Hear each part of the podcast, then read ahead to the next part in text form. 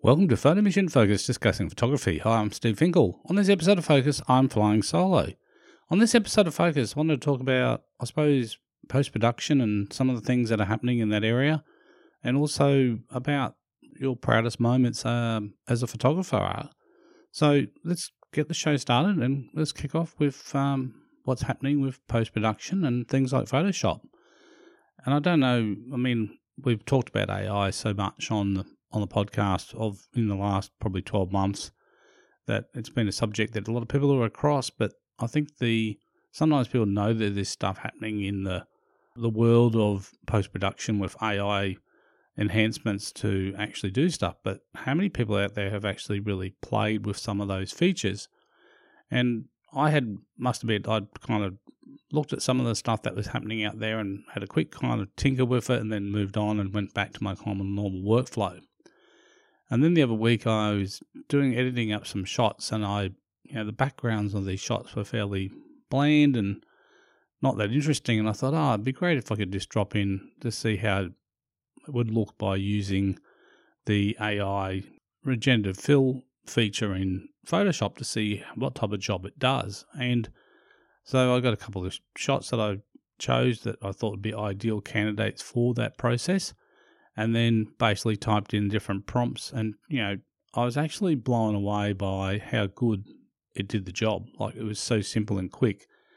So within you know a very short time, I could change one image to give it a whole brand new, fresh, more punchy look. And again, it was kind of like it was, child's play. It was really that easy. It was just so simple to select a part of the, the image that I wanted to keep, and then have AI in the Photoshop program actually then create a brand new background that replicated the scene really well. Like it actually worked, and it gave and it gives you several choices. So you know, gives you several variations of the same prompt, so you can kind of look at the one you want, or you can then tweak the prompt and change it around a little bit. And like I said, it was it it's scarily good. Like it works really really well, and I can see there's you know how people might use it. And I know for some people that they still feel like any form of Photoshop is cheating. But I mean, it's probably no different back in the day. I'd done a lot of composite images. So back in the day, I would have done that same process, but I would have just taken a photograph of a background that I wanted to use, and then I would then blend two images together to to put a person maybe in a different scene and use it as a composite image. And that was something that I've done for many, many years. And, and I always make, you know, always kind of make note of that. That's the process that's been done. So people know that it's not actually a true photograph as such. It's actually potentially it's two photographs. Potentially it's all my own work because typically what I'd do is I'd always use a background that I had taken rather than use stock image. I just felt like for me as a photographer that was more in keeping with keeping it original that both images were actually taken by myself with my camera. So I had total control over those those two images that were taken. But again, it just opens up a whole range of things now where basically someone with very little, I mean, once upon a time to use Photoshop, you needed a, you needed some skills if you're doing something like composite. It was not that easy to blend images together and make it look right. You had to do a fair bit of tweaking refining of the bits and pieces in the image because Photoshop really didn't have the AI tools that it does today. So it simply made the task of creating essentially what you know now I consider as a composite image by using the AI in Photoshop to do the heavy lifting. And again, the only thing that I kind of I suppose wonder is that original background image. Who who created that? Is it is it just a complete figment of the Photoshop AI? Is it just kind of when you put in there, put a forest in the background? Is it taken elements from hundreds of pictures to build up what it, what it thinks is a forest, or is it is it potentially someone's work? And that, as a I suppose, as a creative and creating something like that, then how do you give credit to that person if it was created by one other person? Much more difficult if if it was created by thousands of taken from thousands of images to, to kind of replicate a forest scene. So not one you know clear part of it was actually belonged to a particular photographer. But it just really opens up, I suppose, again the whole talk around the things like AI and copyright and that type of stuff. So again, the thing that blew me away was that people who maybe don't really have many Photoshop skills don't really need much skill level to be able to actually pull off a shot and create a, a really great looking image based on by swapping out the background.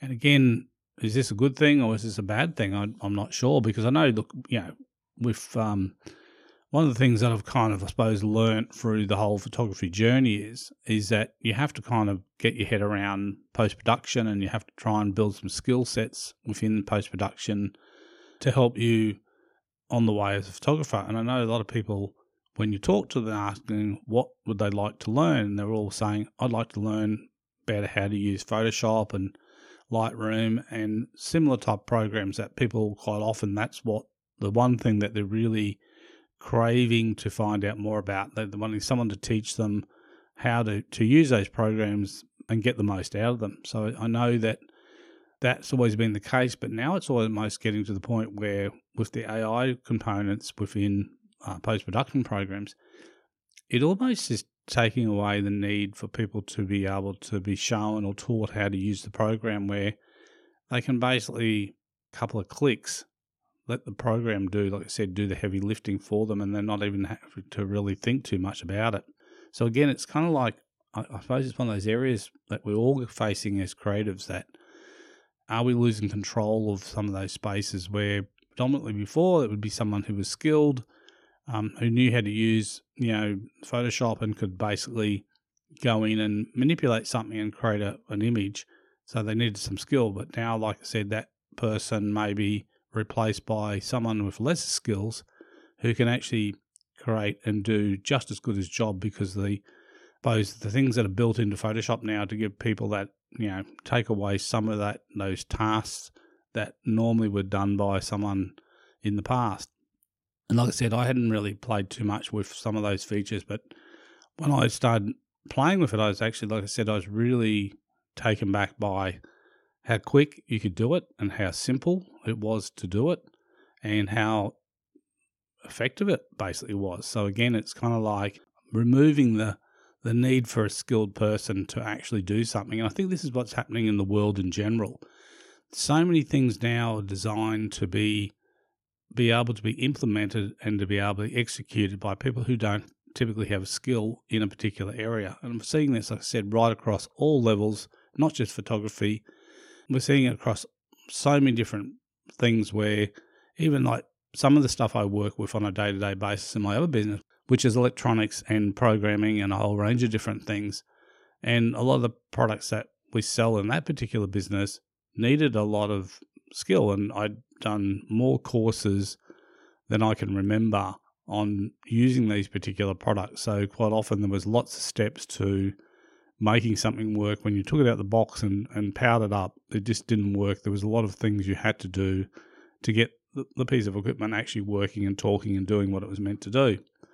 But even in that area now, more and more of the stuff now is becoming, you know, plug and play, where basically you can just put a whole lot of plug a whole lot of stuff in together, turn the thing on, and it has a kind of default, you know, program where it just basically will find all those items and do the you know the appropriate programming in the background that's needed to make them work properly, and then it's just simply it just simply works. So it's taken away my need to be able to understand all those processes and, and different things where I'd go through and have to go through and set a whole range of things up. And just just as an example, there was one brand of uh, surveillance camera that we used a lot of, and that camera was when you set that camera up, there was lots of things that you had to turn on to make it work correctly. So you had to go into a lot of different areas and a lot of different um, settings and, and turn those settings to the right value, suiting the, the equipment that it was connected to. And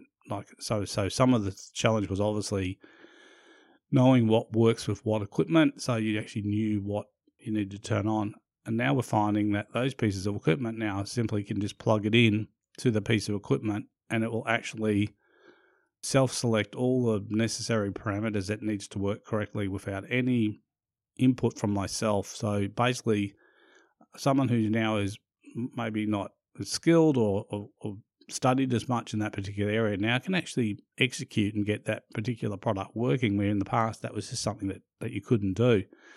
And look for for me doing it means it makes my job easier because I can get from get that process from start to finish much quicker because I'm not having to go through so many steps. But at the same time is it potentially then the the customer doesn't need me because anyone can do that. You can train someone very simply to you know open boxes and plug stuff together, switch it on and run the wizard, and the wizard just basically asks you a few questions that you need to to answer, and then it will go through and the wizard then will configure everything based on that information that you put in. And again, we see this as I suppose uh, as kind of labour saving things that are happening that people get saying it's kind of making life easier for people. And yes, it definitely is, but it's also changing the dynamics of how who can work on this equipment. Because once upon a time, some of these systems that we sold was, you know, there was a week you had to do a week course before you could actually even sell the product because there were so many steps you had to do, which meant, you know, so you were in a kind of, I suppose, an elite pool. If you had done that and passed those courses and you could buy those products and you could sell it, it meant that, like I said, you had a kind of a, a share of the market. Now, like I said, with a lot of these products now, they're being the, the manufacturers are pushing and pushing and pushing to try and make them that implementing, you know, forms of AI in, in respect to some of these things with the wizards and different things. So that basically the installer or, or the person who is actually setting it up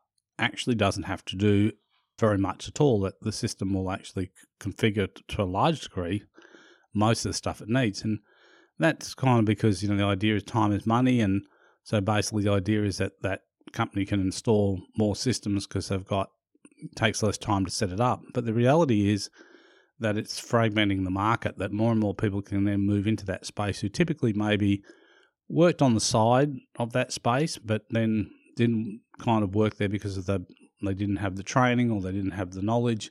But now potentially they could slide into that space without really having to know too much about the product. So for me, that's kind of like a, it is definitely disrupting, I suppose, the marketplace and these types of products. And we're seeing that, said, like I said, not just in the creative photography world, it's across the world of technology. We're seeing it with, you know, computer systems. We're seeing it with a whole range of different things that things are changing. And I don't know, like I said, whether it's changed for the good because I suppose what's happened over over the course of time as technology's crept into different things we've seen whole industries disappear like people who had service industries that were servicing a particular products or, or a segment and for things to change that no longer people required that to happen because things changed even like these days modern cars have got to the point now where you know my current vehicle that I'm driving, I've just bought it in the last six months, but like it only requires a service every fifteen thousand every fifteen thousand kilometers. So that's quite a you know length of time between taking it to work. And it doesn't even when you buy the product new now, like it's not even like you have to take it back after the first thousand kilometers to have things checked. It's just like get in and drive it for fifteen thousand, and then take it to the service department and have it serviced. And again,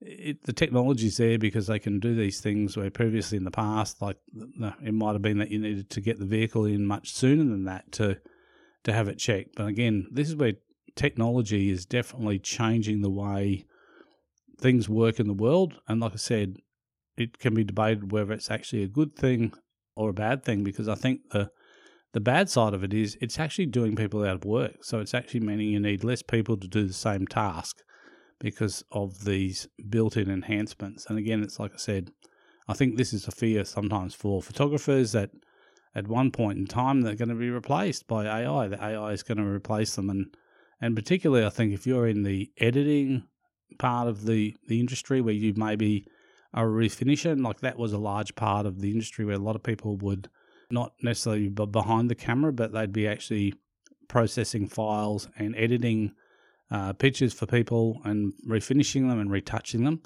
That now a lot of that work can be done, can be automated. So again, there's segments of the market that are just going to completely disappear.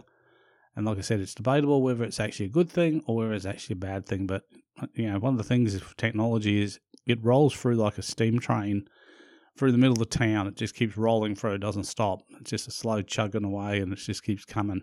So I think this is, um, yeah, the future is going to be, yeah, the future is going to be something different. So anyway, so let's change it up a little bit and talk about something a little bit different, a bit more upbeat with photography, because we might have got down a little bit to a low point there talking about AI and where it's going. And that is about the proud moments of being a photographer. And there's lots of times in your career as a photographer where there'll be times when you've produced something that you're particularly proud of. And I think it's really good to celebrate those those milestones that when there's something that you've done that you're particularly proud of, like I said, give yourself a pat on the back. And like I said, it's something why people continue to do stuff. And it's like I suppose it's like any pursuit. There's always, you know, high there's high spots in the in your career where you've done something and whether whether it be you've won an award or whether you've been recognized in some other way that kind of makes you proud that what you've done or is it is it just something the feedback you get from a client or a person who then sees a photo that you've taken of them and how it's received and sometimes just the way that picture has been received and how it's kind of viewed by that person can make you feel uh, you know really proud that you actually captured that image and again like i said it's it's one of the parts of photography we talked about a few weeks ago we talked about you know the love of photography that's where you know you go out and for the pure love of it you're taking photos we talked about the joy of photography, and the joy of photography was the joy that it brings you know other people that consume your photography to be proud of something. That's something personal for you, and it's going to be mean different things for different people.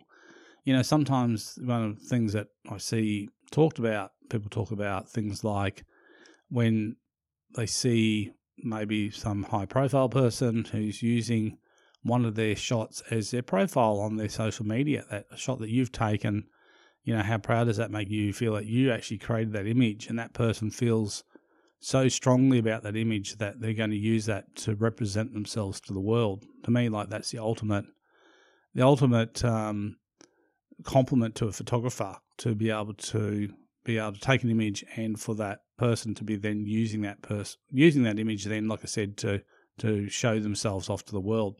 So I know a lot of photographers when they see that, that's a very proud moment for them. I know for me, I've had that happen several times where uh, I've got people who are using my you know images that I've captured and they're using them for their profile pictures, which is again makes you feel proud that you were able to capture those images. And quite often for those people, they struggle to get a really good photograph that they really like, they loved because again, if you're gonna you need to love the photo yourself before before you want to use it to show the world. So again, but I think there's other times too when people are proud. Like I said, particularly sometimes when people get published.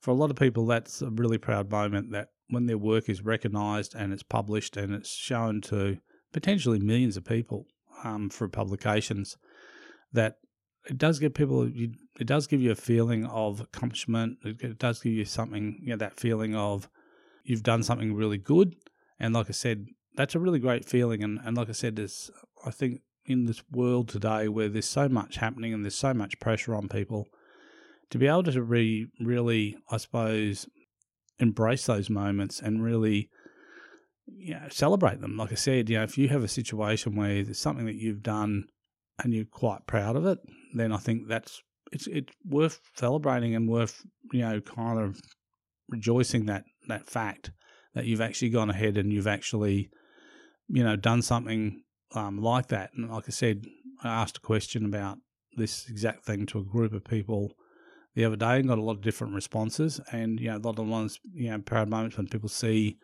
they see a piece of their work hanging in a in a in a business somewhere in a foyer, and it's like all these people are admiring this this image that you've captured. And again, for a lot of people, that's a kind of a thing that is makes them feel proud as a photographer. It makes you feel good as a photographer because you've actually created something that, um, again, other people are looking at and other people are admiring as well. And again, like I said, I think this is uh, in, in the the world at the moment with all the uncertainty and all the things. Every time you can have a moment like that, I think it's like I said, it's well worth trying to, you know, really embrace it 100% and really kind of enjoy it. And like I said, for other people, it'll just be, you know, the proud moments might be just capturing that first picture of a of a grandchild, or you know, that first picture of the um, of of one of the children walking or, or, or reaching another milestone. That for every person, those proud moments are going to be varied and, and different. But like I said, there's so many different ways photography can do that because photography is one of those mediums that allows us to be able to do stuff like that, which is really difficult to do with other types of mediums. So there's you know to to say you have a proud moment when you're using maybe some other type of creative um, pursuit that mightn't be as easy to obtain as it can be through photography. I think photography is unique in that way that it does allow you to capture things and, like I said, be able to um, be kind of, like I said, recognized for that that skill or recognized for your dedication to doing something. And sometimes, like I said, it's just people are very dedicated. To, sometimes people are just really dedicated to, you know, um, chasing stuff. And went to a an exhibition a few weeks ago, a photo exhibition where the where the person was very dedicated to the particular types of images they took, where they actually you know travelled quite a bit to get the images that were in their exhibition. So there was a lot of dedication on their part of actually, you know, tracking down and following those, um, going to those places and capturing those images um, and preserving them. And again, it's like I said, that is a, and I'm sure there's a lot for that person. There's a lot of really proud moments that they've captured along the way. So, again, I think as, as a photographer, if you haven't really thought about what makes you proud as a photographer. Maybe just sit back and think about in your own photography journey the things that maybe you've already achieved and some of the things that you maybe already done that you can actually say, well, I'm actually really proud that I captured that, or I'm, I'm really proud that this was used in this particular way. And again, it's kind of like I said, worth celebrating. And I think, like I said, you know, previously, that the world needs celebration sometimes. We need to celebrate stuff. We need to, and I think it's easy sometimes for people not to really give themselves a pat on the back. And I think it's important that you do kind of give yourself a pat on the back every now and then because it helps really lift you up. Um, it's great when other people come and give you a pat on the back as well. That's that's great. But I think, like I said, it's also important to recognize yourself and you know look at what you've done. And I know, look, we've talked about many different things on on focus. And we talk about, you know, a lot of people fall into different categories where they sometimes doubt their own work and they don't see the value that other people see in their own work. And again, it's about trying to, I suppose, understand the value that you bring to photography with your work and the things that you do.